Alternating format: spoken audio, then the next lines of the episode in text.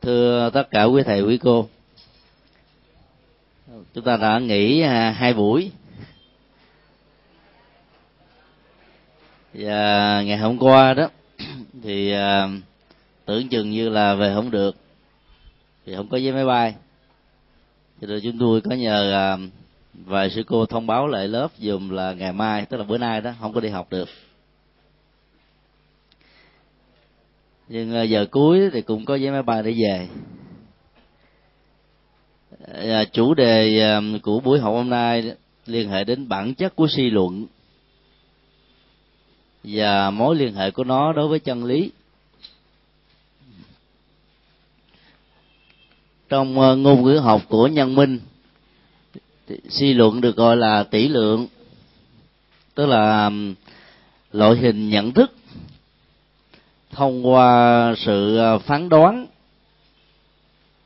sử dụng hết tất cả các kỹ năng à, logic của ý thức với các hỗ trợ của các phương pháp khoa học, bao gồm à, loại suy quy nạp, tổng hợp, diễn dịch. Nói chung là bất cứ cái gì có thể giúp cho chủ thể nhận thức đi đến ờ, một tri giác. Và phán đoán của tri giác đó đó phản ánh đúng được bản chất của thực tại đang diễn ra như là một đối vật ở trong tầm nhìn của chúng ta. Thì các nhận thức như thế đều được gọi chung là suy luận.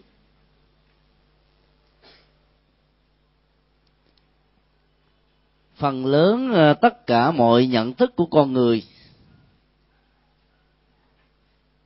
đều à, thuộc về dạng suy luận. Nhận thức trực quan đó chỉ diễn ra trong một tích tắc. Và phần lớn chỉ có những bậc đã đạt được sự giác ngộ và giải thoát. Việc duy trì năng lực trực quan có thể được đảm bảo được ở trong nhiều tình huống khác nhau để không dẫn đến tình trạng chấp trước hoặc là phản ánh sai sự thật còn à, số còn lại người phàm kẻ tù như chúng ta nói là trực quan. Thực ra đó chúng ta sống với suy luận nhiều. Do vậy mà mối quan tâm hàng đầu của nhân minh luận là làm thế nào để huấn luyện chúng ta với những kỹ năng và phương pháp luận hướng dẫn cái tầm mà hoạt động của suy luận theo một quỹ đạo mà nó buộc phải phản ánh đúng được thế giới ờ, hiện tượng, thế giới hiện thực. Để hiểu rõ về ờ, giá trị, bản chất và ứng dụng của nó thì ờ, xin tất cả chúng ta hãy cùng khảo sát hai tình huống sau đây.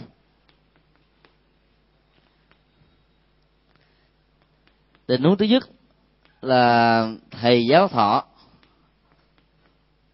được thông báo, nghỉ. Ngày mai. Đó là một cái thông báo mà một vài sư cô đã nêu ra vào à, chiều ngày hôm qua. Quý thầy thì phần lớn thì không biết. Thì khi thông báo này được xuất hiện đó, có bốn quan điểm.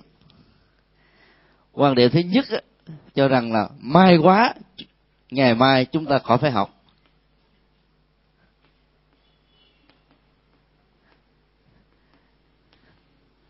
Thì trong thông báo này trong cái phản ứng uh, thái độ này đó chúng ta thấy đó là, là một cái nỗi ờ, vui mừng khôn tả.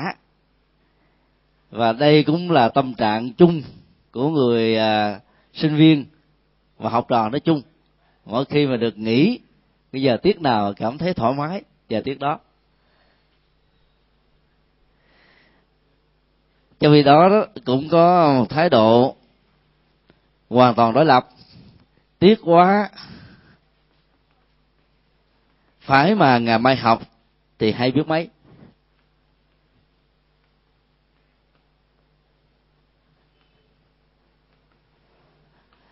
Trong cái phản ứng tâm lý này ờ, chúng ta thấy là hoàn toàn đó là một cái thái độ à, cảm thấy rằng là cái việc à, nghiên cứu học về bộ môn nhân minh luận hay là logic Phật giáo đó nó có một cái giá trị tham khảo mặc dầu người phát biểu phản ứng cảm xúc này biết rất rõ rằng là môn này là môn rất là khô nhưng nó có thể có giá trị tham khảo. Và dĩ nhiên nó có những uh, cái à, hiệu ứng hoặc là ứng dụng nếu chúng ta nắm vững về đó.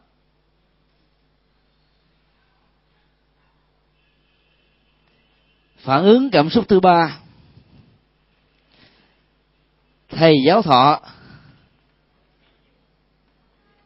thích đi du lịch quá.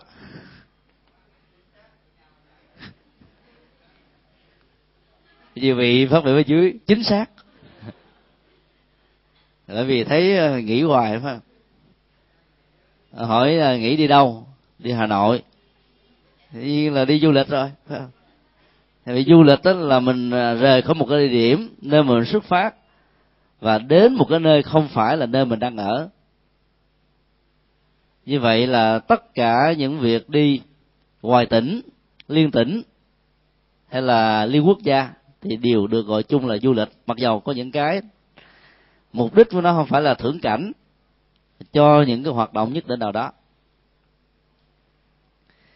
Như vậy là đây là một cái phản ứng um, không nói gì về à, cái việc là được học hay là được nghỉ. Đối với bộ môn um, uh, logic học Phật giáo này mà chỉ nói lên cái chuyện lý do của việc quyết định trong thông báo liên hệ đến việc giáo thọ nghỉ hay là đến lớp vào ngày mai. Và giả sử chúng ta có thêm một cái phản ứng tâm lý thứ tư, như thế này. Thầy giáo thọ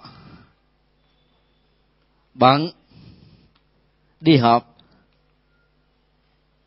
về đại lễ Phật đản Liên Hợp Quốc 2008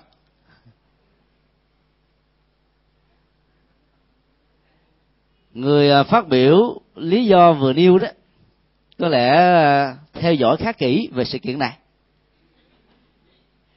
Hoặc có thể là một cái công tác là suy luận thôi. Nghe nói đâu à, hình như ổng được phân công. Hay là không biết là làm chức năng gì.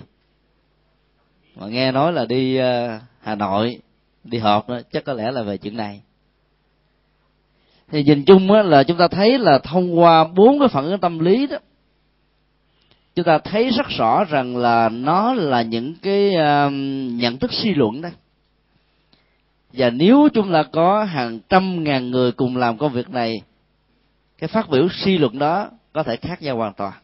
Có thể giống nhau trùng nhau ở một điểm nhất định nào đó. Tại sao lại có những cái điểm tương đồng và dị biệt ở trong các cái phản ứng suy luận? Là bởi vì dữ liệu tâm thức các hạt giống của tri thức thái độ tầm nhìn quan điểm ứng xử. Mục đích của mỗi người đó khác nhau hoặc là giống nhau ở một số một số chung khác nhau ở những cái cá biệt. Do vậy mà nó có những cái uh, loại suy về uh, bản chất của một sự kiện. Ở trong các phản ứng này uh, chúng ta không bận tâm bàn đến cái thái độ hưởng ứng, đồng tình, dẫn đến tình trạng tiếc nuối, hay là một cái thái độ phản kháng cho rằng là cái người đứng lớp đó không có trách nhiệm bởi vì nghĩ hoài, làm cho tăng ni sinh tới lớp rồi là phải ra về tay không, tốn tiền xăng, mất một cái buổi học. Mà chỉ nói lên rằng là cái bản chất của các cái nhận thức đó đó, nó thuộc về sự suy luận đã gọi là suy luận đó thì ờ, nó phải dẫn đến một cái tình trạng đó. Giá trị chân lý của nó hoặc là đúng, hoặc là sai. Trong tình huống các giả thuyết đặt ra thích ứng hoàn toàn với sự kiện có thật, thì cái đó nó được gọi là chân tỷ lượng, tức là suy luận chuẩn xác. Và ngược lại đó, những cái gì na ná, giống giống, gần gần. Với hiện thực đang diễn ra, thì đều được gộp trung vào trong phạm trù, nhận xuất sai lầm, hay là suy luận không thích ứng. Bản chất của phần ờ, suy luận theo cái nhìn của ngài trần na và các vị tổ sư về nhân minh luận là làm thế nào để huấn luyện các kỹ năng giúp cho người tiếp nhận mọi sự vật hiện tượng thông qua mắt thấy, tai nghe, mũi, ngửi, lưỡi nếm, thân xúc chạm và ý thức, suy luận hoàn toàn đúng. Hoặc là tối thiểu đó, là có thể đạt được cái giá trị chân lý ở mức độ tương đối và cao nhất của đạo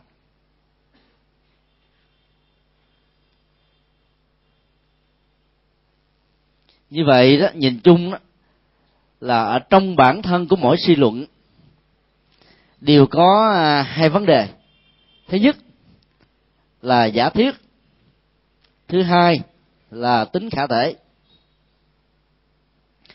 Mối liên hệ à, giữa à, giả thuyết và tính khả thể đó, nó nằm ở chỗ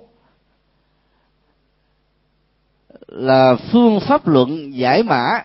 Mọi suy luận có chuẩn xác và tương thích với ờ, giá trị hiện thực hay không?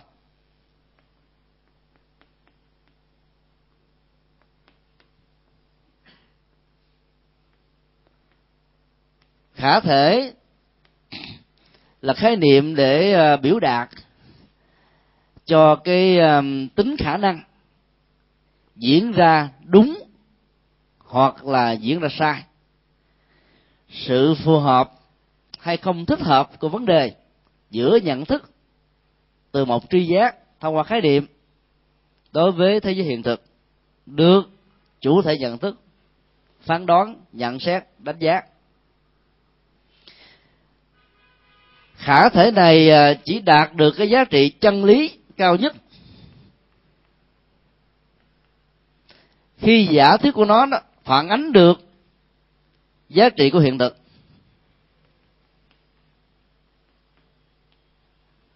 Như vậy, mối liên hệ giữa ờ, giả thuyết và khả thể đó, tức là mối liên hệ giữa hiện thực và chân lý. Do đó đó, các giả định của chúng ta cần phải bám sát và trung thành với thế giới hiện thực. Do đó, buộc người phán đoán phải có một cái nhìn hết sức khách quan về tất cả những gì diễn ra xung quanh chúng ta. Chỉ với thái độ khách quan, không thành kiến, không định kiến, mới có thể phản ánh đúng được bản chất của thế giới hiện thực để dẫn đến một cái nhận thức được gọi là phù hợp với chân lý. Thì lúc đó, tính khả thể của suy luận trong tình huống này không rơi vào sự sai lầm. Chúng ta thử khảo sát cái câu chuyện thứ hai.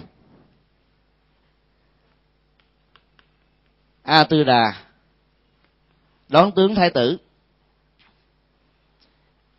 Tất cả các sử sách của phật giáo đều mô tả rằng là khi um, mẫu hộ ma gia khai hoa nệ nhị, thái tử tất đạt đa,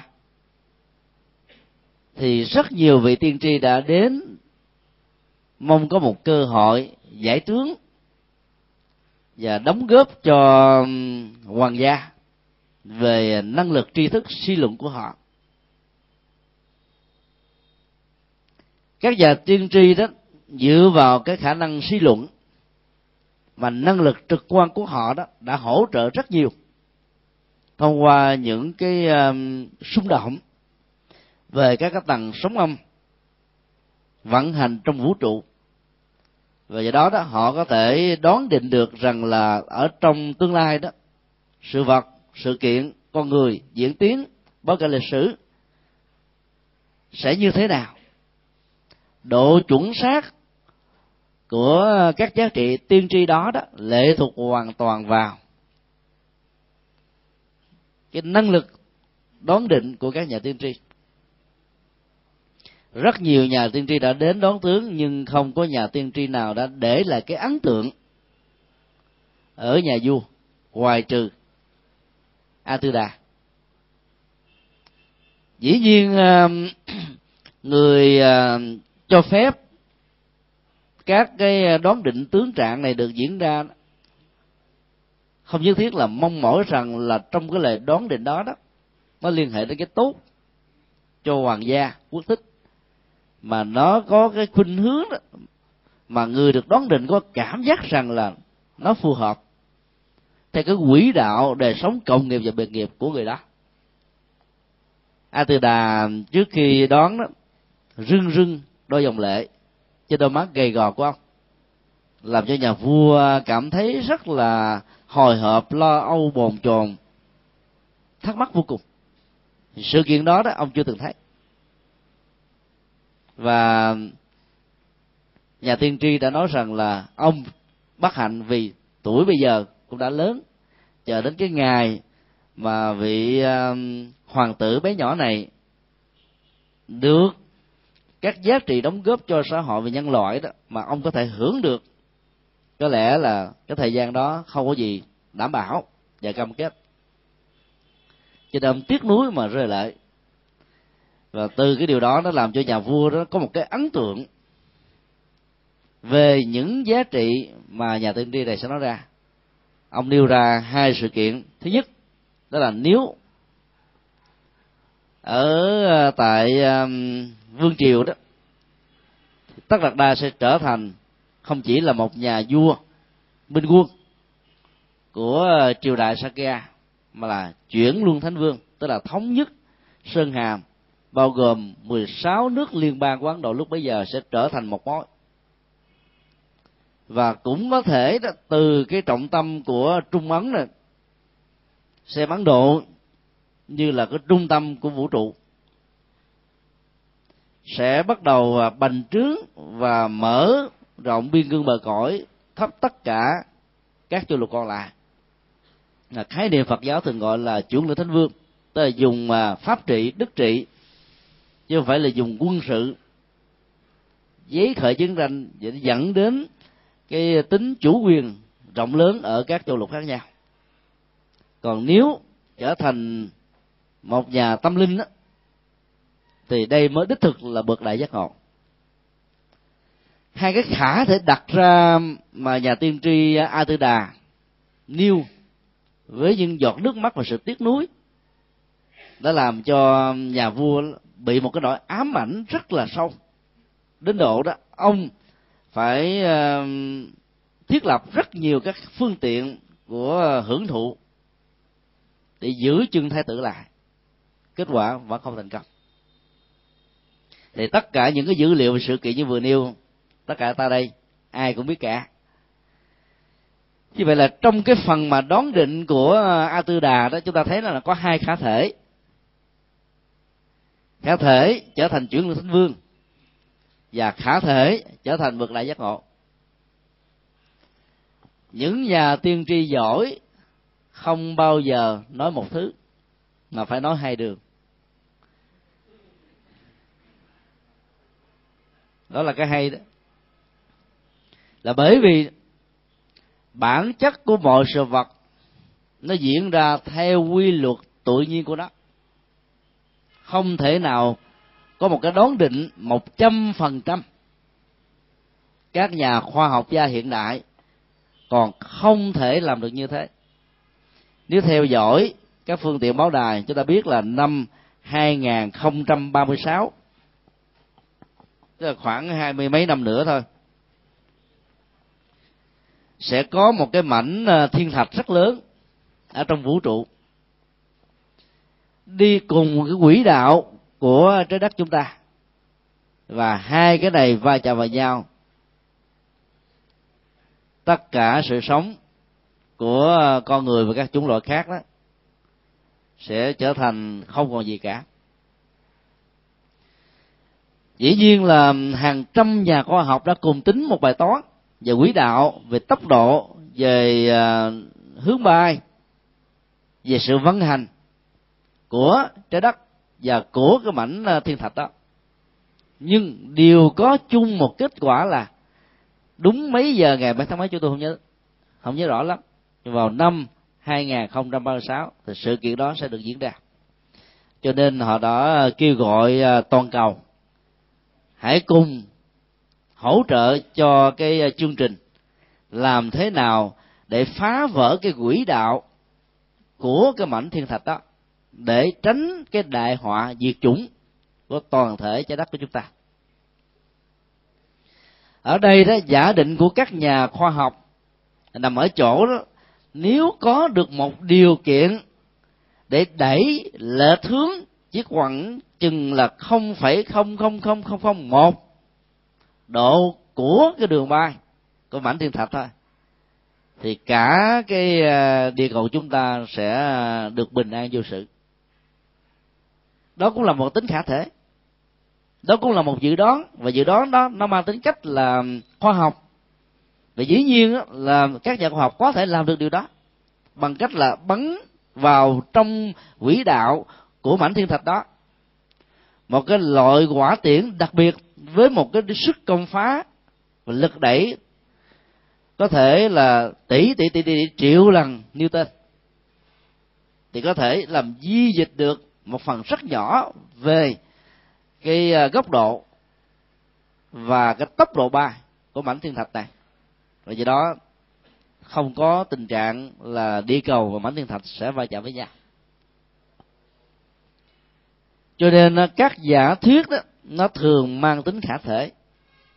Và trong nghiên cứu đó, như chúng ta đã biết, mọi kết luận mang tính cách chân lý hoặc là chủ quan đó, thường khó đứng vững.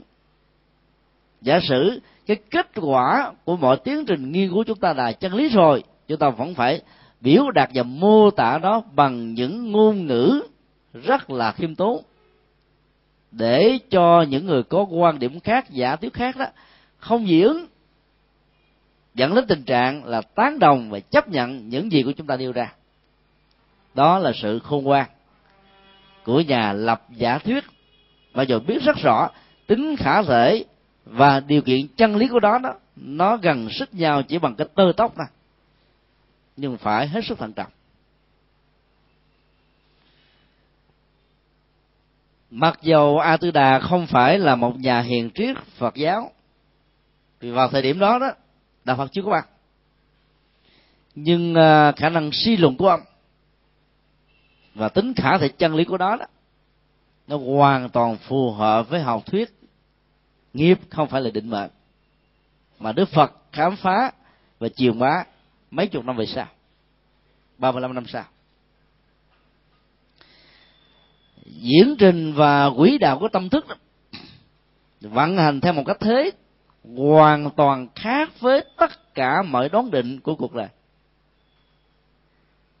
cái tác động của môi trường của đối tượng giao lưu, của nội dung giáo dục, ảnh hưởng cái phong tục tập quán, tôn giáo, triết học, chính trị và bối cảnh của thời cuộc, có thể làm cho tâm thức và tư duy của con người thay đổi.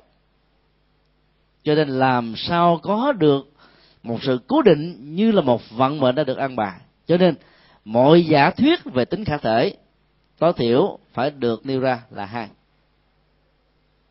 các nhà nghiên cứu giỏi đó phải là người có thể nêu ra được nhiều khả thể của một vấn đề. Hơn là cho rằng một cái gì đó là chân lý tuyệt đối. Như vậy chúng ta thấy là tất cả mọi uh, suy luận đó phải dựa vào tính điều kiện.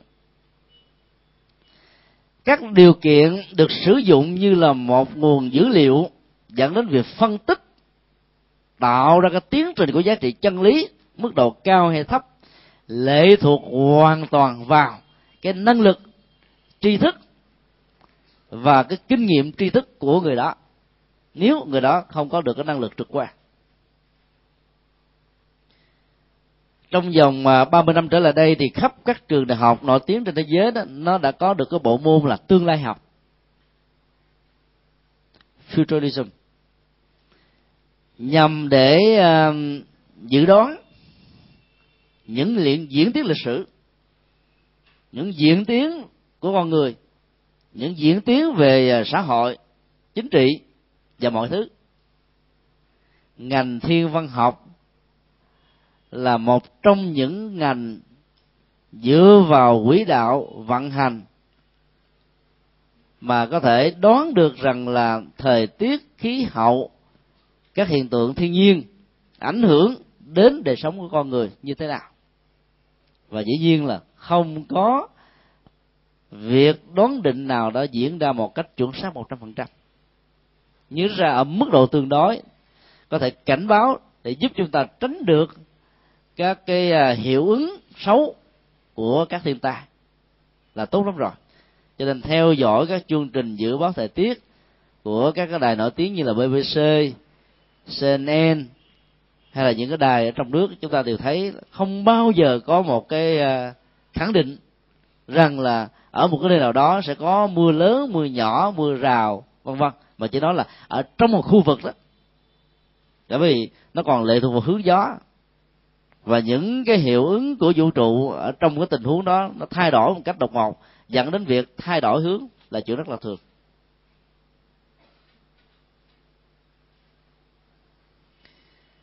Mỗi năm thì đài loan đều à, tổ chức à, trai đàn à, gọi là thiên tăng hội. Cái lễ cúng dường trai tăng cho một ngàn vị tăng. Xuất thân từ nhiều quốc gia khác nhau. Chúng tôi đã có cơ hội vinh dự tham dự được hai lần.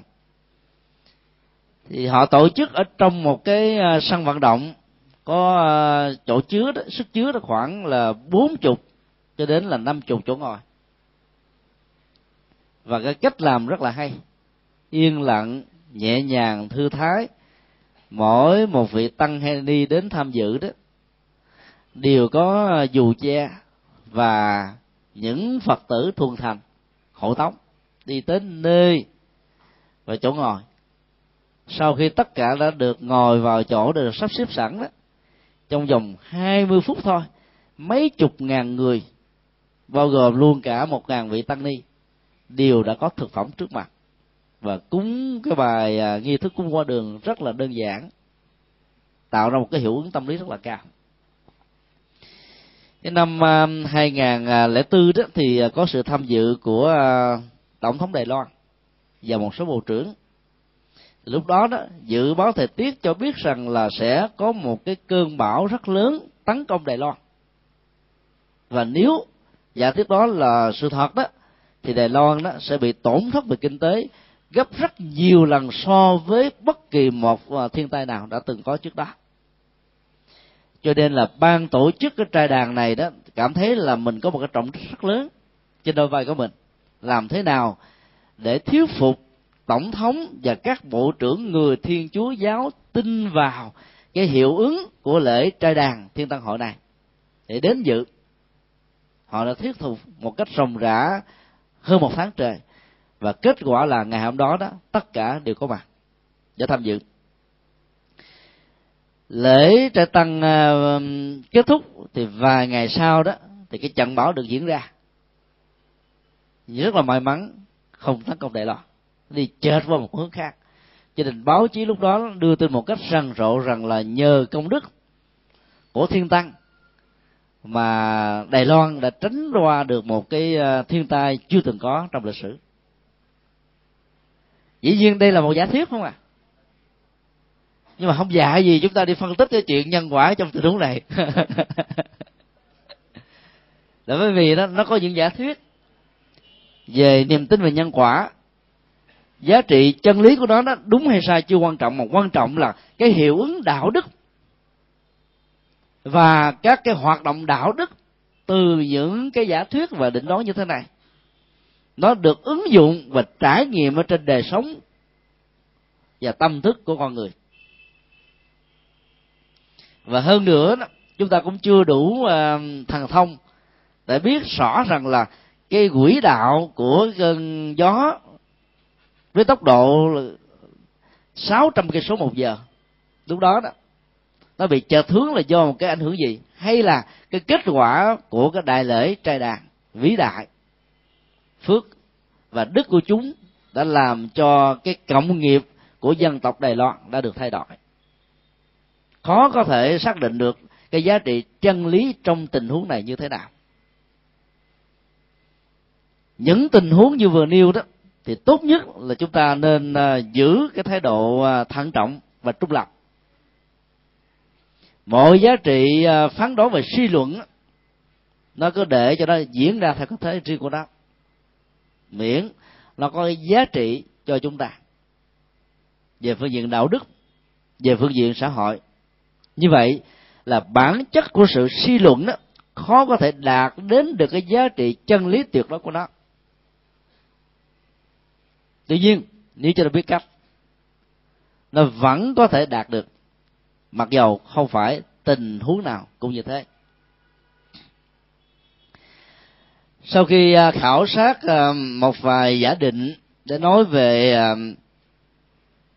cái đặc tính của suy luận từ cái nhìn của đạo phật bây giờ chúng ta đi qua cái phần quan trọng, đó là định nghĩa suy luận là gì theo phật giáo.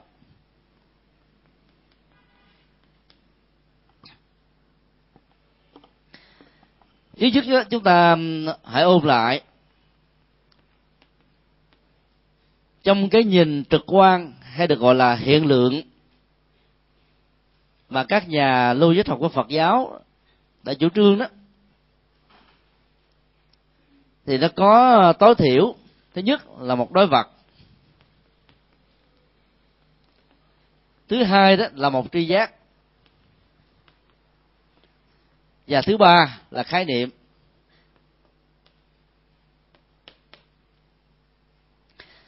Ba yếu tố này đó là những điều kiện không thể thiếu để cho một nhận thức trực quan được diễn ra. Không có trực quan nào mà không có đối tượng của đó. Dầu các nhà tiên tri dự đoán về chuyện tương lai 10 năm, 20 năm, 100 năm, 1000 năm thì cái tính thời gian xa về của dự kiện được diễn ra trong cái khoảng thời gian mà người đó không còn có mặt nữa đó, chính là đối tượng nhận thức. Và ở đây nó được gọi là đối vật. Nó phải có một đối vật nào đó. Từ cái đối vật đó đó, thông qua thấy nghe ngửi biết, mà chủ thể nhận thức đó, phát khởi ra một chi giác chi giác đó đó được hình thành thông qua cái uh, diễn trình của tâm thức để tạo ra một khái niệm ở trên nhận thức của con người. Và khái niệm đó đúng hay sai lệ thuộc hoàn toàn vào cái khả năng lý giải của tri giác.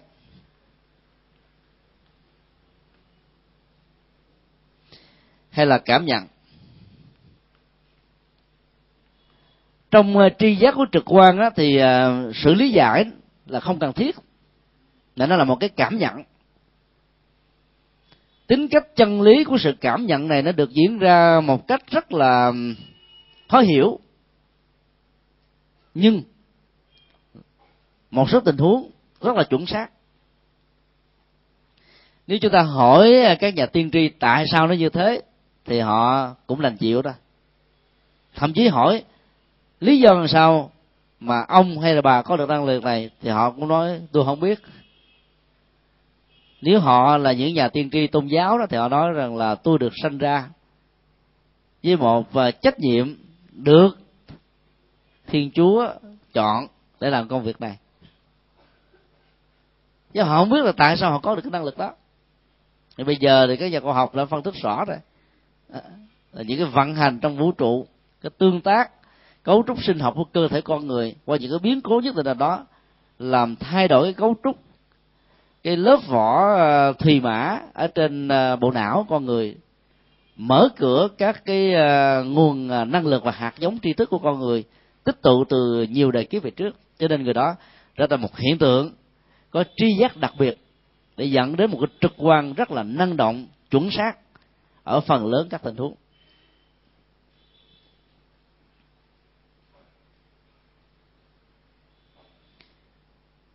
Có lần à, nhà ngoại cảm phan thước thất thần.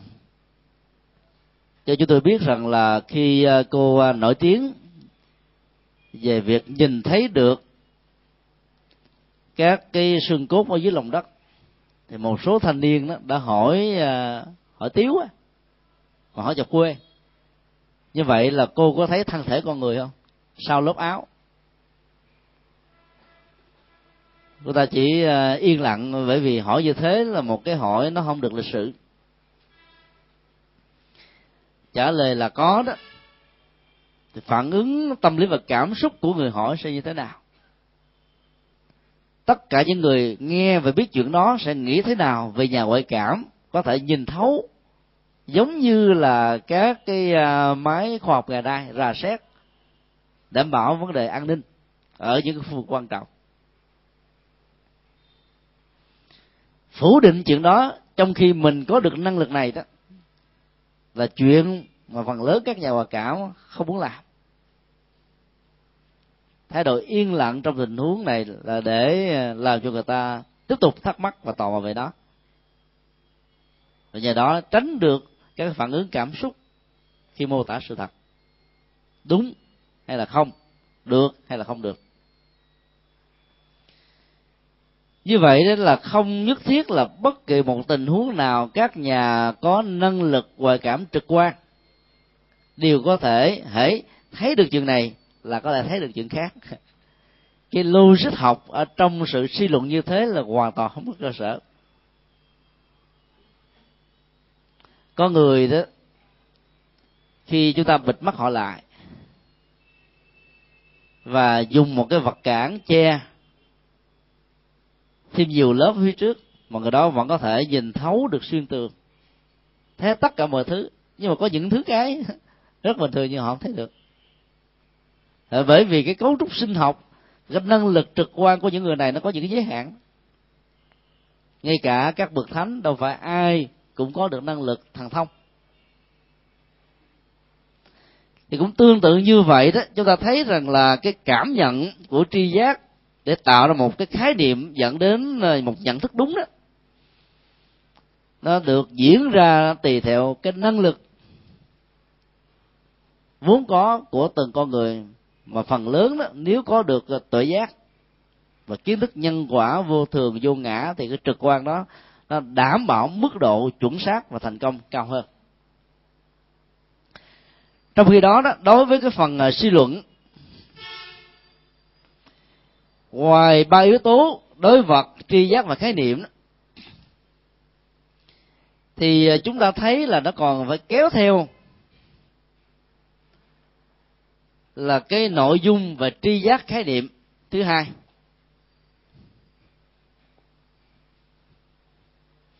Tức là từ cái à, tri giác và khái niệm đầu tiên có được từ đối vật thì những người uh, suy luận á, dựa vào cái cấu trúc này để tìm kiếm một cái khái niệm mới thông qua chi giác.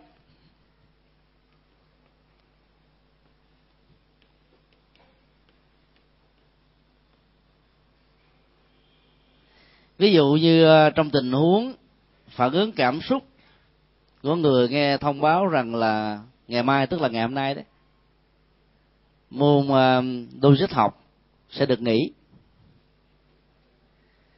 Thì lúc đó đó là cái ờ, phản ứng mà chúng ta vừa phân tích tiếc nuối hay là mừng hoặc là truy về cái lý do là do vì ờ, thầy giáo thọ thích đi du lịch hay là bận một cái công tác gì đó. Là cái nhận thức hay là cái tri giác kéo theo? Và cái khái niệm để hình thành ra cái nội dung đó là cái kéo theo. Trong khi đó, cái thông tin mà chúng ta nhận được đó là ngày mai chúng ta nghĩ đơn giản vậy thôi. Như vậy, cái đối phật đầu tiên này đó đó là ngày mai chúng ta nghĩ trong khi đó, cái chi giác và cái khái niệm được nghĩ đó đó, nó không được dừng ở tại đây với cái nhận thức của trực quan, mà nó kéo theo sau các khái niệm mới về tri giác mới thì như vậy là trong bản thân của phần suy luận đó nó đều lấy các trực quan làm nền tảng, hay là dữ liệu của trực quan làm cái cơ sở. Nói một cách khác, đơn giản và dễ hiểu hơn là bản thân của một suy luận đó hướng về một đối vật tiềm ẩn, hay là đối vật kéo theo chứ không phải là đối vật cụ thể. Ở trong lúc mà các cái cơ năng nhận thức cần nhận thức một đối vật.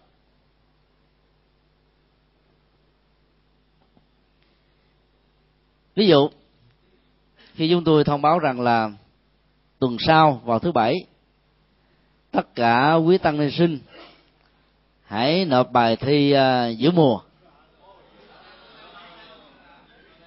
Thì chúng ta thấy là nó có phản ứng cảm xúc diễn ra liền, phải không à ở dưới lớp thì nó, ồ, có người thì nhăn, có người thì trợn mắt. Nhưng mà ai làm bài rồi thì cười chủng chỉm. Thấy thoải mái vô cùng. Có cơ hội để được nộp bài hôm nay để nhà thấy nó nặng nề quá. Còn người khác đó thì nghĩ rằng, trời bảy ngày, làm sao làm nổi? Nhưng mà trên thực tế đó cái đề của chúng ta đã biết trước rồi cả tháng rồi. Trong khi đó, các ngôn còn lại mới cho biết có một, hai ngày cho nên ta cho mình vào tháng 12 mới nộp. Nếu tính về tính thời gian ở tháng 1 là hả? Trễ thế. Đầu tháng 1 rồi sao chấm bài? Thì à, thời gian cho đề sớm thì nộp bài sớm, cho đề sau nộp bài sau là chuyện rất là bình thường.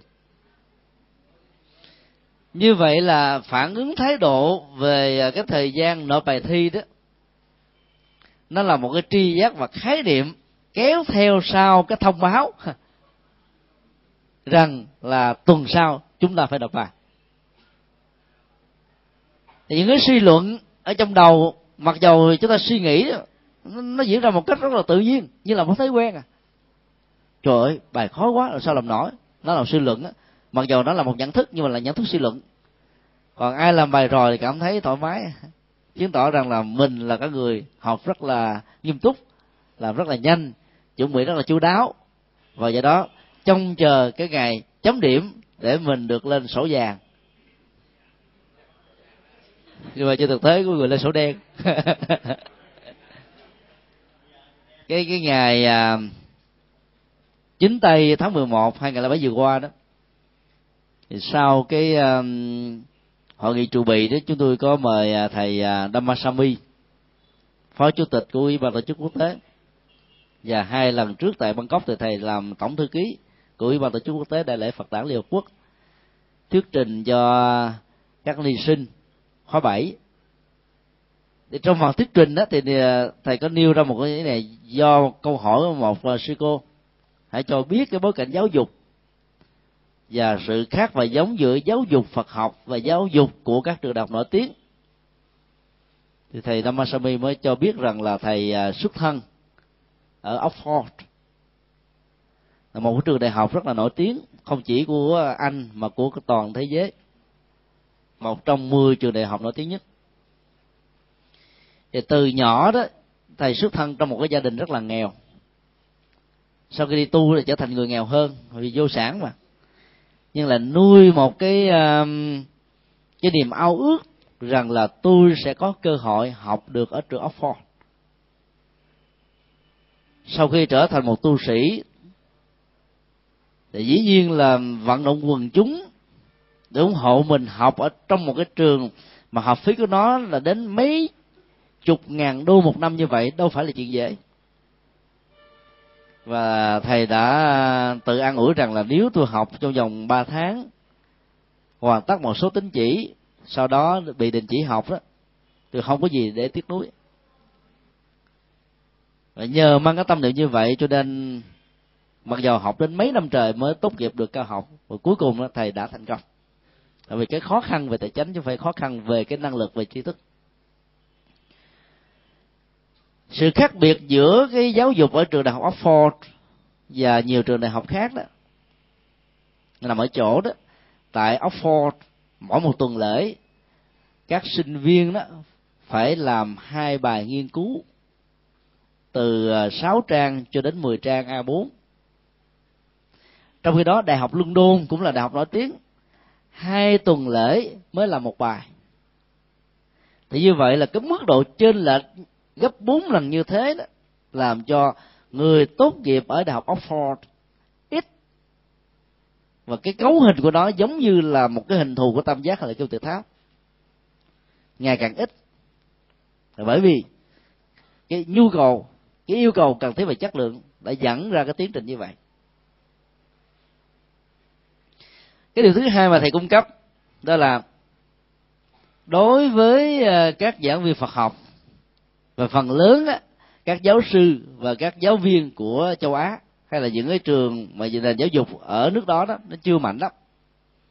Thì người ta có khuynh hướng là đánh đồng. Một giáo viên giỏi một giáo sư giỏi bằng với một cái thư viện. Đó là thư viện sống.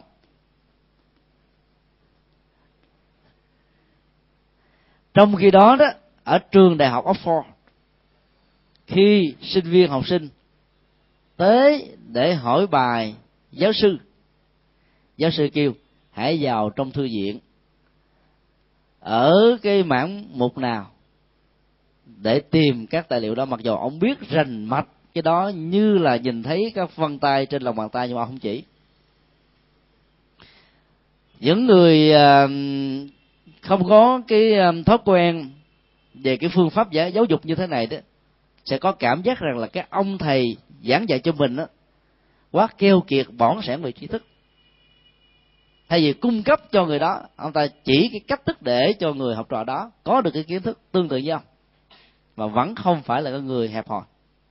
Và nhờ làm việc như thế cho nên sau một thời gian ngắn á, là người sinh viên đó, sẽ bằng được ông thầy và nhiều người kiệt xuất á, sẽ vượt rất là xa so với ông thầy. Đó là cái khác nhau căn bản giữa cái nền giáo dục ở Ford và nhiều trường đại học khác. Nếu mỗi một tuần mà làm hai bài nghiên cứu, thì à, trong vòng 4 tháng học là biết bao nhiêu bài không à? Còn chúng ta đó là năm môn học. Trong 4 tháng trời mà chỉ có làm mỗi một môn một bài thì có năm bài nghiên cứu và nhiều người nói là muốn chết rồi. Như vậy đó là cái à, thói quen làm việc của chúng ta đó so với Oxford nó còn hơi ít. Thực ra đó là khi mình vào một cái lò võ học thuật nào mà các võ sư đó đi đọt chúng ta càng nhiều các cái khổ luyện đó, thì chúng ta sẽ mau thành công. Cho nên ờ, cái tiêu chí của thi cử là, là phải cho ra ở trong khoảng thời gian ngắn mà buộc chúng ta phải hoàn tất với một cái thành quả cao. Thì chắc chắn rằng là chúng ta hơn ông thầy phải không à cái năng lực của tuổi trẻ đó nó phát phát minh phát kiến tư duy nhiều thứ lắm. Rồi khi lớn tuổi rồi đó có thể người ta thỏa mãn hài lòng với những thành quả kiến thức mà mình có cho nên không muốn đầu sâu thêm. Hoặc là nếu có muốn cũng không có thời giờ. À, cứ mỗi một năm tháng trôi qua như vậy là kiến thức đó, nó được cập nhật. Người giảng dạy có thể bị lạc hậu. À, bởi vì không có cơ hội vì thời gian không có để đọc những cái mới. Nhưng mà đó sinh viên học sinh để tiếp xúc được với cái thế giới tri thức mới nhiều hơn. Do đó đó là cái phản ứng ờ, thái độ về việc mà nộp bài thi vào tuần sau đó sẽ được lắng dịu sau khi nghe cái phần chia sẻ này không à? Thì đây cũng là một cái giả thiết của chúng tôi thôi, tức là nó là một sự suy luận.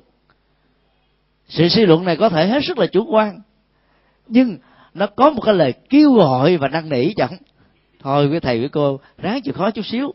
Là bởi vì đó làm như thế so ra với các đường đầu khác là vẫn còn sướng. Giống như là cô uh, cậu ấm và cô đồng. Chứ đâu có gì là khó khăn lắm đâu phải không à như vậy là bảy ngày mà phải hoàn tất một bài thi là dễ như là đưa một muỗng cơm vào trong miệng chỉ có nuốt một cái là xong. Thì nói tóm lại đó thì cái phần suy luận đó nó quan trọng là ở các khái niệm mới và cái tri giác mới, dựa trên khái niệm về tri giác về một cái đối phật được diễn ra ở trong cái cái cái giai đoạn ban đầu. Các cái tri giác mới và khái niệm mới là một ẩn số. Tất cả công việc mà chúng ta phải làm là đi tìm ẩn số. Không phải giống với chương trình cho tv htv 7 nha. Mà ở đây đó cái tính giá trị chân lý của nó, nó buộc phải được đảm bảo ở mức độ cao nhất của nó. Cái trò đón hên su may rủi đó đôi lúc đó, nếu chúng ta thích ứng với cái tính tâm lý của đối tượng nó vẫn có thể dẫn đến cái sự thành công rất là cao về phương diện thực thi nhất là đối với các nhà lãnh đạo. Trong à, thế chiến thứ hai có lẽ quý vị biết rằng là nhật đã bị à, dẫn đến cái tình trạng thúc thủ khi à, liên minh của quân đội đồng minh khắp thế giới đó đã đánh đức, ý và nhật ở nhiều cái trận đánh khác nhau dẫn đến cái sự tan giả tan rã. Thì một vị tướng tài của nhật đó có cái tinh thần bất khuất vì ông được đào tạo từ cái truyền thống này. Thà chết chứ không trở về trong sự thất bại. Ông mới ra lệnh đó, cho thuộc hạ của ông đó, là một cái đồng tiền. Nó có một cái chiều kích đó lớn gấp vài chục lần so với cái đồng tiền mà người nhật đó đang sử dụng. Ông mới dẫn cái đoàn lính ờ, còn sót lại của ông vào trong một cái đền thờ của thần đạo và một cái đêm tối để tạo ra một cái không gian tâm linh. Với cái màu sắc đèn le lét vậy, nó làm cho người ta hướng về cái thế giới quyền diệu, ưu hiển. Và ông à, tuyên bố với mọi người như thế này, tất cả chúng ta sanh ra để mang lại cái vinh dự cho nhật hoàng. Chúng ta đã tuyên thệ khi trở vào quân đội, gia nhập quân đội. Bây giờ tôi cũng muốn cho tất cả các anh thể hiện điều đó với chúng tôi ông à, cầm một cái đồng tiền dơ lên. Vận mệnh của chúng ta nằm ở trong đồng tiền này. Thần sẽ phù hộ chúng ta nếu tất cả các anh có lòng trung thành đối với nhật hoàng và đất nước nhật bản với cái quyết tâm là đem lại vinh dự cho đất nước này. Ngày mai là trận đấu quyết tử. Một là chúng ta trở về trong vinh hoang hai là chúng ta chết mà không ai biết đến các anh muốn cái nào tất cả đều nói chiến thắng chiến thắng. Thì ông nói rằng bây giờ xin các anh hãy cùng cầu nguyện với tôi. Thần đạo của chúng ta sẽ phù hộ cho sự khải hoàn trở về. Chúng ta có mặt ứ như thế này. Nếu mặt hình là cái chính thức đó, thì ngày mai cuộc chiến sẽ chiến thắng. Còn nếu là mặt lúa đó, chúng ta sẽ bị thất bại. Ông đã mời tất cả mọi người à, mặc niệm trong vòng 3 phút. Và cầu nguyện, thần đạo hãy gia hộ cho họ, thông qua việc phù hộ cho vợ con của họ, gia đình của họ ở tại nhà. Sau ba phút đó, ông kêu mọi người hãy mở mắt thật là to với niềm tin và ông thả đồng tiền xuống. Đồng tiền quay vòng vòng vòng vòng vòng vòng vòng vòng vòng vòng vòng cuối cùng rớt xuống. Cái mặt hình tất cả mọi người vang, reo hò và cuộc chiến ngày hôm sau là chiến thắng. Đó là cái cuộc chiến thắng duy nhất của quân đội nhật ở trong cái cuộc thất bại của toàn cầu. Và khi được phỏng vấn đó, thì cái cái mẹo của ông làm là một sự suy luận rất đơn giản đó là đánh đố niềm tin. Cái đồng tiền đó hai mặt đều là mặt hình cả có mặt nào lúa đâu. Mặt nào mở ra cũng là mặt hình hết nhưng mà vì đó là có cầu nguyện đó. Và nêu quyết tâm, gắn liền với niềm tin. Cho nên người ta nghĩ rằng là thăng đạo phù hộ cho họ, thượng đế phù hộ cho họ, quốc gia xã tắc phù hộ cho họ và họ đang làm một cái công việc mà không ai có thể làm được. Cho nên cái tinh thần, nghĩa khí nó lên mức độ cao nhất chưa từng có ở trong tất cả các cuộc chiến từ trước đến giờ. Và khi mà chúng ta có được một cái nghĩa khí cao thượng một cái lý tưởng lớn thì chúng ta sẽ vượt qua được những cái gian truân nhỏ. Hoặc là những cái thách đố có thể ngang hàng hoặc là cấp ba cấp bốn lần. Cái công việc của um, viên tướng này là làm à, là suy luận đấy cái tri giác và khái niệm về sự chiến thắng mà ông tin đó chính là trong tâm thức của ông đó, nó rất là mờ nhạt. Và cái chết nó đang trực chờ ông ông không hề tin rằng là ông sẽ chiến thắng. Nhưng vì là một viên tướng được huấn luyện về tâm lý chiến, cho nên ông đã có được cái mèo vật và kết quả là cái suy luận đó đó, mặc dầu trong thực tế ông không có niềm tin, nhưng lại trở thành một hiện thực. Cho nên là nếu chúng ta biết cách ứng dụng đó, thì cái khái niệm về tri giác mới dựa trên cái sự kiện rằng là quân đội của chúng ta còn quá ít ỏi khắp thế giới đội của đồng minh đó, đã chiến thắng và sự thất bại là một chuyện rất là thường tình. Đó là một cái chi giác đó là một khái niệm. Còn cái tri giác và khái niệm mà viên tướng tài của nhật này muốn tất cả các binh sĩ ông có đó là một cái ẩn tàng một cái kéo theo thông qua sự hỗ trợ của cái phương pháp gắn liền với tôn giáo. Như vậy là trong tất cả các tiến trình suy luận đó cái điều mà chúng ta cần không phải là đối vật, hay là cái tri giác và khái niệm ở cái giai đoạn mà cái đối vật và khái niệm này nó được hiển thị trước mắt. Mắt thấy ta nghe mũi ngửi, mà chúng ta đang muốn hướng về một cái gì đó, nó không có mặt. Trong cái giai đoạn mà tiến trình của sự suy luận này đang được diễn ra.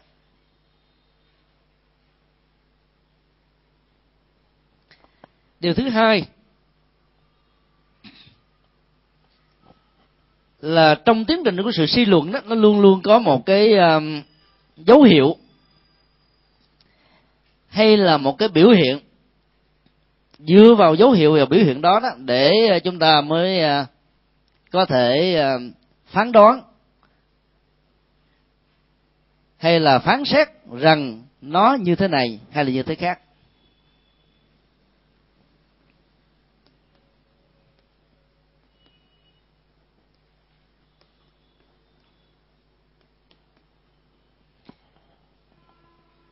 Ví dụ, khi à, nhìn thấy à, cái bầu trời hay hay xám xịt ở phía trước,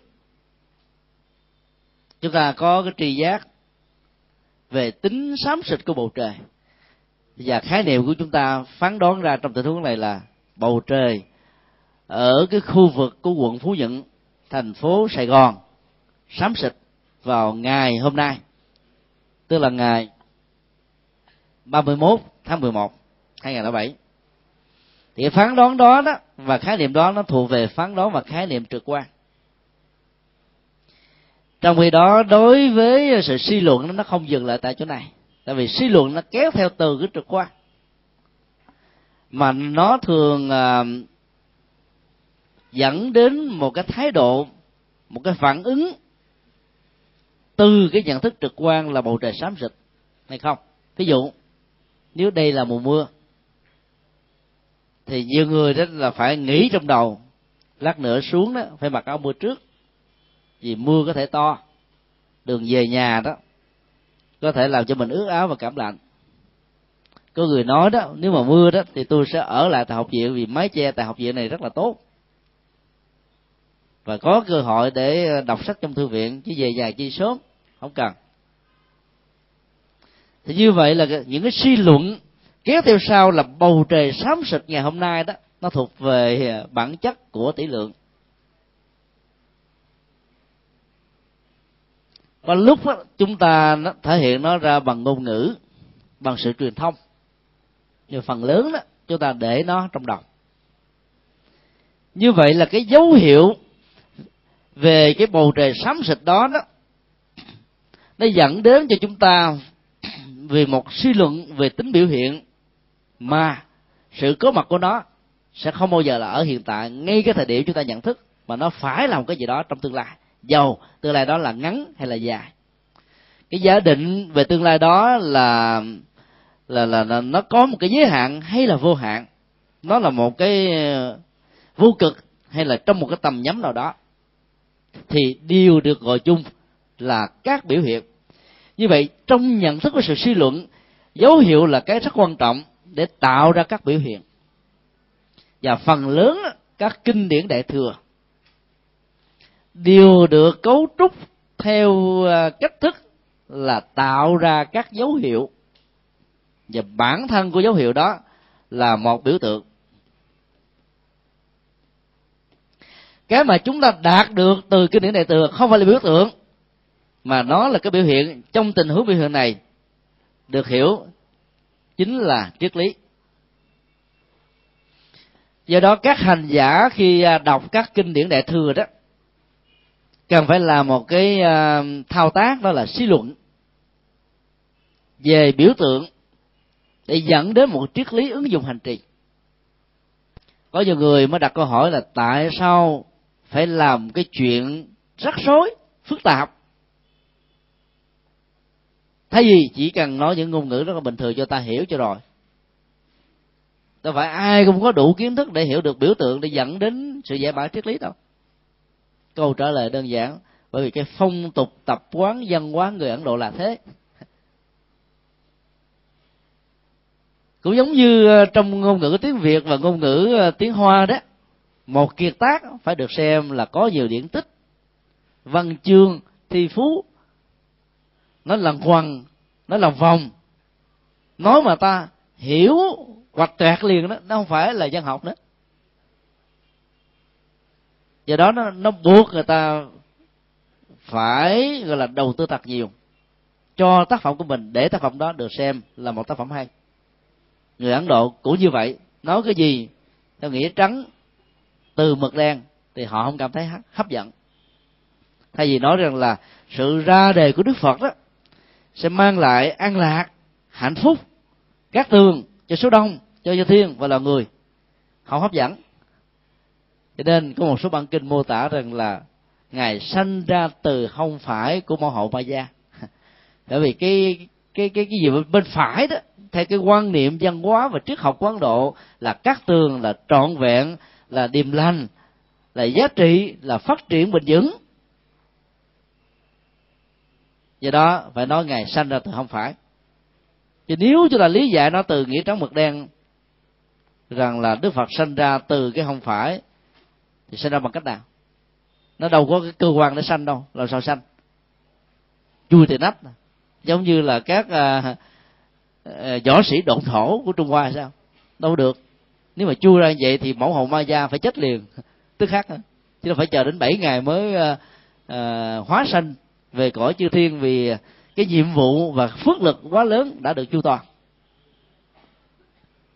Còn lý giải sự kiện đó như là một cái hiện tượng à, thần bí vì đức phật là bậc giác ngộ đã thành phật rồi, thể hiện xuống lại cõi trần này để làm cái việc cần phải làm thôi. Chỉ có thể thuyết phục được những người có niềm tin tôn giáo trong phạm vi của đạo phật chứ không thể thuyết phục con người có niềm tin khác cho nên cái cách tiếp cận từ phật giáo đại thừa đó là đi từ biểu tượng và triết lý cho nên nó tránh được tình trạng của các huyền thoại và tín ngưỡng. Do đó các suy luận từ biểu tượng để dẫn đến một triết lý đó, nó đòi hỏi cái kỹ năng giải mã cũng như là cái tri thức về à, cái nền văn hóa hay là các vấn đề liên hệ đến cái sự kiện đối vật mà chúng ta cần phải giải mã nó như thế nào cho nên có thể nói là cái công việc của nghiên cứu đó liên hệ đến suy luận cả. Tầm quan trọng của suy luận ở trong mọi khám phá và phát minh khoa học rất là lớn. Nếu không có các con chim với đầu cánh, có thể luyện bay ở trên bầu trời nương vào sức gió. Và sự vận hành của gió một cách rất là tự nhiên trong thiên nhiên. Thì không thể nào có những nhà bác học nghĩ ra được cái hình thù của chiếc máy bay để đưa nó lên vào trong không gian.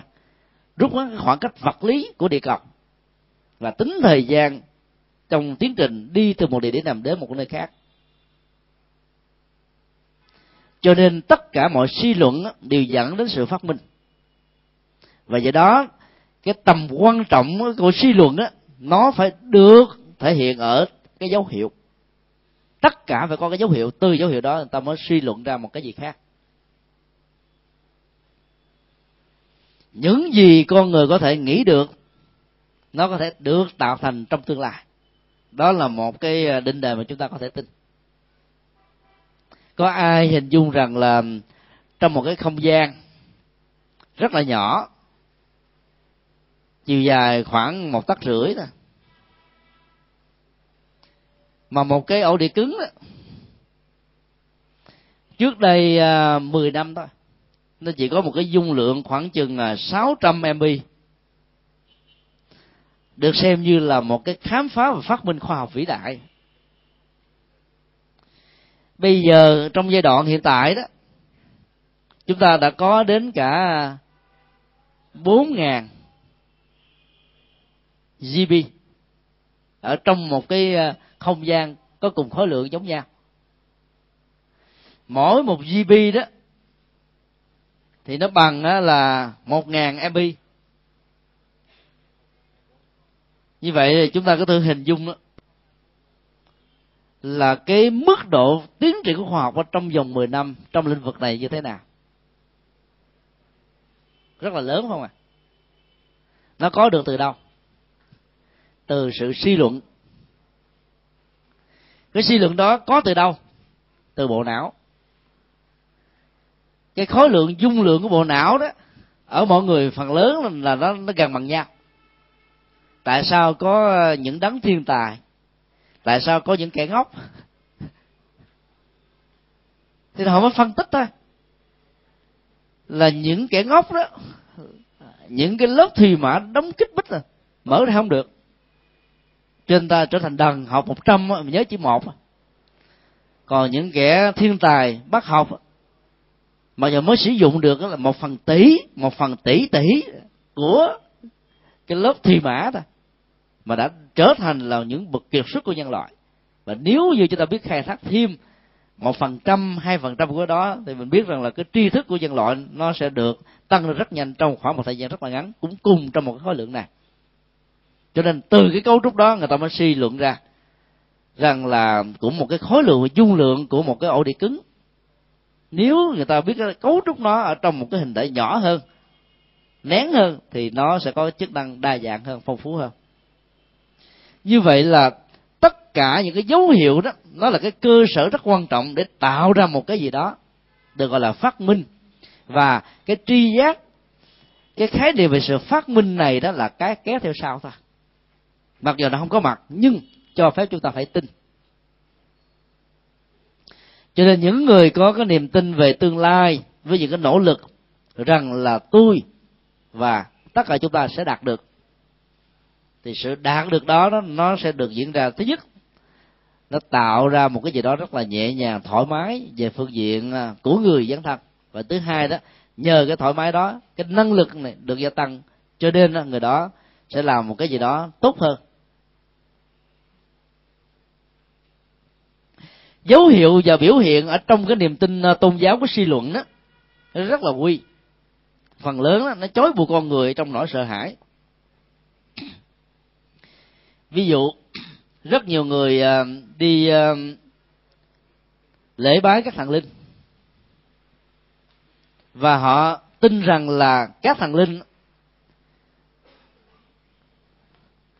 sẽ có thể ban phước cho họ giảm cái tình trạng gián họa để làm việc đó đó, thì cái dấu hiệu đã được thể hiện qua các biểu hiện là tôn kính.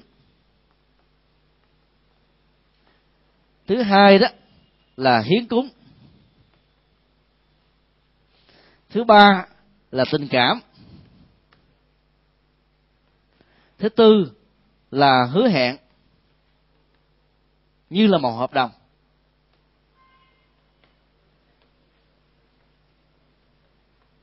Và thứ năm là kết quả.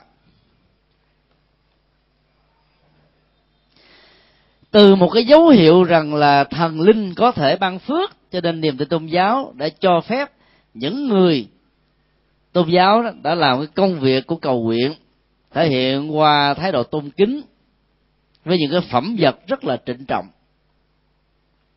Hai cái đó không chưa đủ. Họ phải bày tỏ tình cảm của bản thân mình và tình cảm đó nó kéo theo sự hứa hẹn rằng là, xin bà hãy gia hộ cho con. Nếu con à, thành công trong đợt này mua áo phiện không bị phát hiện đó, thì con sẽ cúng nửa số tiền đó để làm cho cái à, miếu bà này nó được trân trọng hơn. Thì cái hứa hẹn đó là một cái hợp đồng đánh đố vào mặt cả.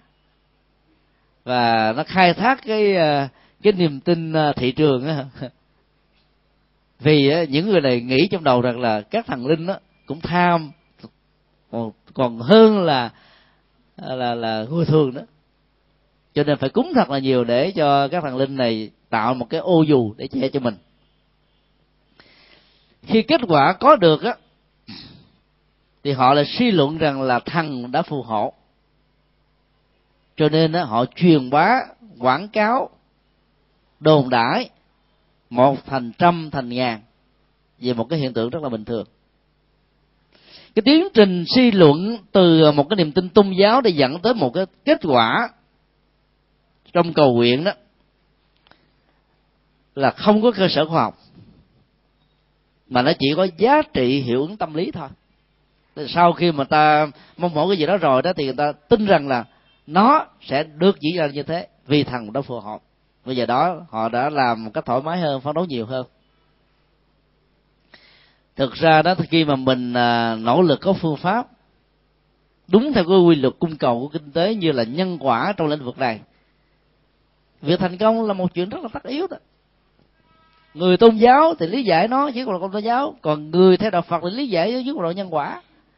Còn các nhà kinh tế học thì nói rằng là nó đáp ứng được cái quy luật chân lý cung cầu của thị trường. Cho nên thành công là chuyện không thể nào không có.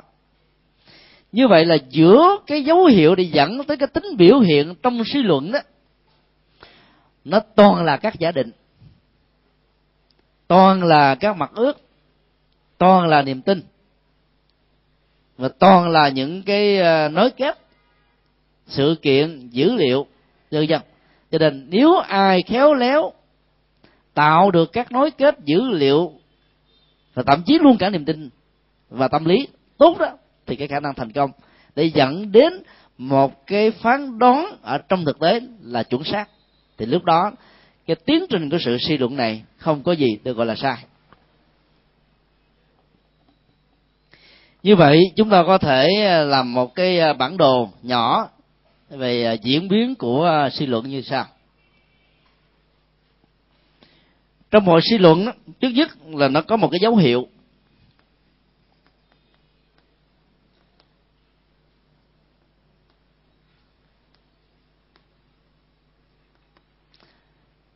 Kéo theo sau đó là một cái khả thể.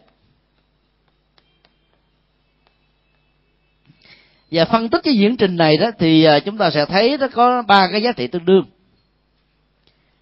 Dấu hiệu nói cái khác là điều kiện, bao gồm môi trường, điều kiện, hoàn cảnh, không gian, thời gian, con người, các tương tác, tương sinh, tương diệt của tiến trình liên hệ trực tiếp và gián tiếp suy luận liên hệ đến uh, giả thuyết. Và cái quan trọng nhất mà người uh, suy luận muốn đạt được đó từ khả thể đó là chân lý. Như vậy từ một cái dấu hiệu để có được một chân lý đó chúng ta phải nương vào điều kiện và giả thuyết trên niềm tin về tính khả thể thông qua thông qua phương pháp luận của suy luận. Nếu ai thể hiện cái này một cách bài bản á, thì sự thành công sẽ đạt được ở mức độ tương đối là khá cao.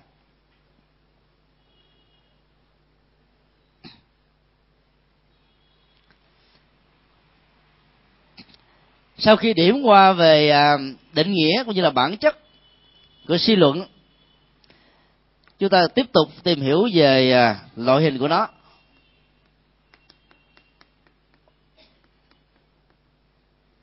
Thứ nhất là tự tỷ lượng.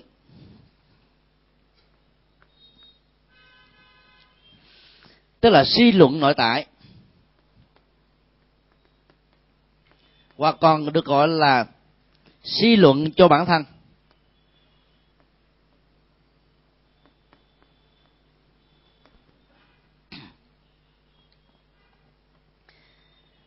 Trong suy luận nội tại và suy luận cho bản thân á, cái mục đích và tính giá trị chân lý của suy luận chủ yếu nó diễn ra ở trong tâm thức của chính người nhận thức và phục vụ cho chính người đó. Tất cả mọi tiến trình à, của sự học, phấn đấu từ bản thân của người học diễn ra theo cách thế này. Tất cả mọi hành trì của tôn giáo đó được diễn ra theo chịu diễn trình là chuyển hóa tâm thức để làm cho hành vi, lời nói, việc làm của con người đó đó, nó được vun bồi bởi đạo đức và tự giác ở mức độ ngày càng cao hơn. Và do đó người đó ngày càng được thăng hoa.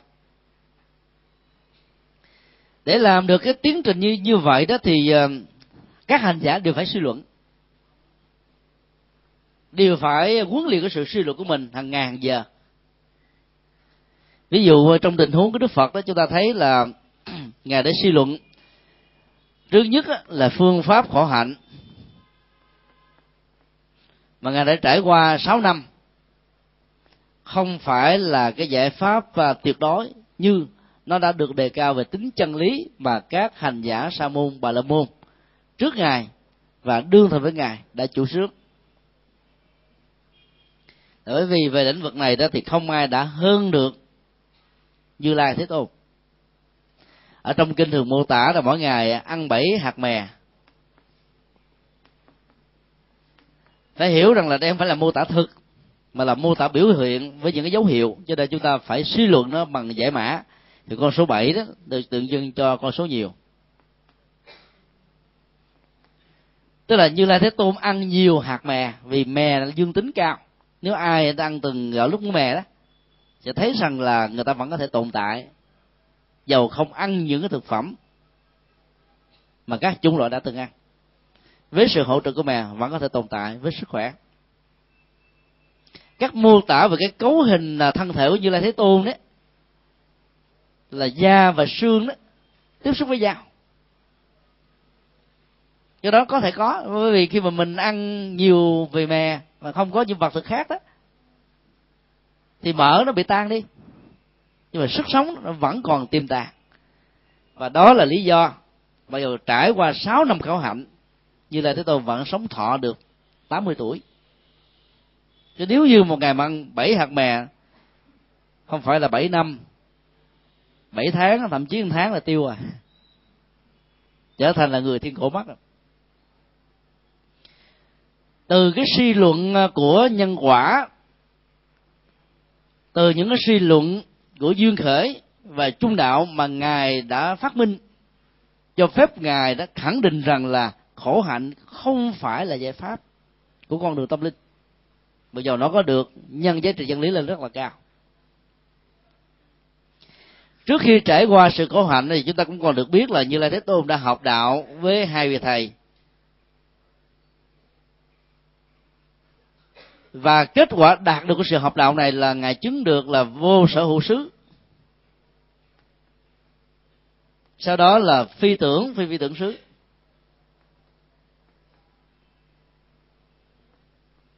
Hai vị thầy này đó đã lần lượt muốn nhường lại cái ngai vàng tâm linh của mình cho thái tử tất đạt đa và xem hành giả tất đạt đa như là người bạn, chứ thay vì là đệ tử. Như là thế tôi cũng đã không thỏa mãn nó, vì biết rất rõ thông qua sự suy luận rằng khi đạt được cái tiến trình của vô sở hữu đó, thì à, hành giả có cảm giác là an lạc, nhẹ nhàng, thư thái trong suốt thời gian mà trạng thái thiền định này đã được, đang được diễn ra. Nếu xuất thiền đó, thì nỗi khổ niềm đau đâu cũng vào đấy. Còn phi tưởng phi phi tưởng xứ nó gần được cái trạng thái gần như là nó không còn mặc cái à, hiệu ứng của tâm niệm, ý niệm quá, tưởng tượng. Mà nó cũng không nhất thiết là như thế. Một cái trạng thái nhận thức nó rất là vi tế nhẹ nhàng là cho ngài cảm thấy rất là thoải mái. Nhưng khi dùng à, cái à, suy luận đó, thì ngài vẫn thấy nếu qua cái thời gian ngồi thiền định hay xuất thiền ra, thì bản thân của hành giả là cái gì? Không có câu trả lời từ đó ngài đã bỏ hoàn toàn cái phương pháp uh, tâm linh của hai vị thầy hướng dẫn mình và tu con đường trung đạo cho nên dẫn đến kết quả đúng. Như vậy là trong cái tiến trình của sự suy luận đó chúng ta thấy là phần lớn đó nó là tự suy luận. Nó diễn ra ở trong cái tâm thức của chúng ta với các kiến thức dữ liệu và các ảnh hưởng của nó mà chúng ta có thể đã từng có thông qua tiến trình của sự giáo dục hay là tự giáo dục. Và cái này nó là một cái loại hình à, suy luận rất là quan trọng. Nếu thiếu nó đó chúng ta không thể nào đóng góp lớn. Bởi vì chúng ta không dám suy nghĩ. Từ đó dẫn đến tình trạng là an thân và không dám làm. Trong sự suy luận đó thì nó thường dẫn đến tình trạng á, lấy cái tôi làm hệ quy chiếu mà nền tâm lý học của Phật giáo đó thường dạy đó dẫn đến ba cái cái, cái đối tượng là hơn bằng và thua. Và nó đều là biểu hiện của cái tôi. Tuy nhiên nếu chúng ta biết huấn luyện và thông qua sự suy luận của nhân minh học này thì giàu là so sánh hơn so sánh bằng so sánh thua. Cái tôi đó vẫn không được chứng dưỡng, mà ngược lại nó làm cho cái trạng thái vô ngã bắt đầu có mặt. Vấn đề ở chỗ là chúng ta sử dụng cái kỹ năng suy luận như thế nào. Trong sự ờ, so sánh ờ, hơn đó để làm cho mình bất khổ. Ví dụ, nhìn thấy rất nhiều người khổ đau trong cuộc đời này. Bản thân mình có thể có khổ đau hơn họ, nhưng mình nghĩ rằng là còn vô số những mảnh đời bất hạnh hơn chúng ta. Như vậy là mình vẫn còn có phước hơn họ. Lấy gì đâu mà khổ lấy gì đâu mà buồn. Suy luận như thế so sánh như thế chúng ta vượt qua được cái nỗi ức chế. Như vậy là cái khổ đau mình lớn như tu di nó, nó nhỏ hẹp lại nên như là một hạt cát mà trong ờ, sự so sánh bằng đó nó có thể giúp cho mình ờ, tiến bộ được khá nhiều trong kinh đó, thỉnh thoảng đức phật vẫn so sánh mà giữa ngài với ngài a nan đề bà đạt đa ngài di lặc ngài a di đà trong một đời kiếp nào đó quá khứ đã từng là pháp hữu và thậm chí ngài là cái người đi sau nữa kìa. Rồi bây giờ đó thì do nỗ lực trong quá khứ đúng phương pháp cho nên ngài đã bằng được với các đức phật. Cái so sánh như thế nó rõ ràng không phải là để đề cao bản ngã họ như là một minh chứng rằng là đừng bao giờ mặc cảm tự ti. Nếu mình làm đúng phương pháp thì mình cũng sẽ là phật trong tương lai thôi. Cái mẹo giặt ở trong các cuộc thi đó, phải à, nhón chân và vối tay với cái người cao hơn mình, lớn hơn mình, hay hơn mình và mình muốn rằng mình bằng người đó, thì mình sẽ có cái khả năng là tăng cao cái năng lực của mình lên chứ còn giờ mình đi so sánh với người thấp hơn mình thì mình không tiến bộ được. Cho nên đó là một cái cách học hỏi. Mặc dù mình chưa bằng được, nhưng mà nhờ cái cách học hỏi này mình sẽ bằng được. Vấn đề còn lại là tính thời gian. Ví dụ mình biết rất rõ là mình so với phật, với bồ tát là cái gì đâu. Nhưng mà mình phải nói rằng là tất cả chúng con là phật sẽ thành trong tương lai, tức là so sánh bằng đấy. Nhưng mà nó khác nhau ở tính thời gian một cái là hiện tại hay là đã quá khứ rồi một cái là mình trong tương lai. Tương lai đó có thể là hàng ngàn năm ánh sáng cũng không chừng. Nhưng mà mình là phải tin như vậy thì mình mới có thể làm được. Đó là một cái diễn trình của sự suy luận. Dù suy luận này là có nhân quả có duyên khởi có vô thường có vô ngã. Cho nên nó vẫn không nâng cao cái bản thân. Cái tôi mình lên. Còn so sánh kém đó thì ở trong uh, luận uh, nhiếp đại thừa đó ngày vô trước có dạy chúng ta phải lúc nào cũng uh, tha thiết chí thành rằng là mình còn kém hơn đức phật xa lắm. Kém phương diện này kém phương nhỏ để không được ý lại phải nỗ lực. Nó được hoài nó được mãi nó được không thôi. Như vậy giàu cho mình có cái năng lực cao hơn là người phàm kẻ tục khác gấp trăm lần gấp ngàn lần mình không có cái cơ hội để cống cao các bạn vì so với phật mình có gì đâu chấp riêu giống như là đom đốm so với à, lửa mặt trời. Đó là cái cái ngôn ngữ mà ngài vô trước lại sử, sử dụng để so sánh. Mà vẫn không bị mặc cảm tự ti. Vì đây, đây là cái tình huống là để mình đè bẹp và chuyển hóa cái tôi cống cao ngã mạng của mình. Cho nên đó là nếu chúng ta biết vận dụng cái khả năng suy luận đó cho bản thân mình ở trong tiến liệu sự tu tập đó, thì cái kết quả đạt được cũng khá cao.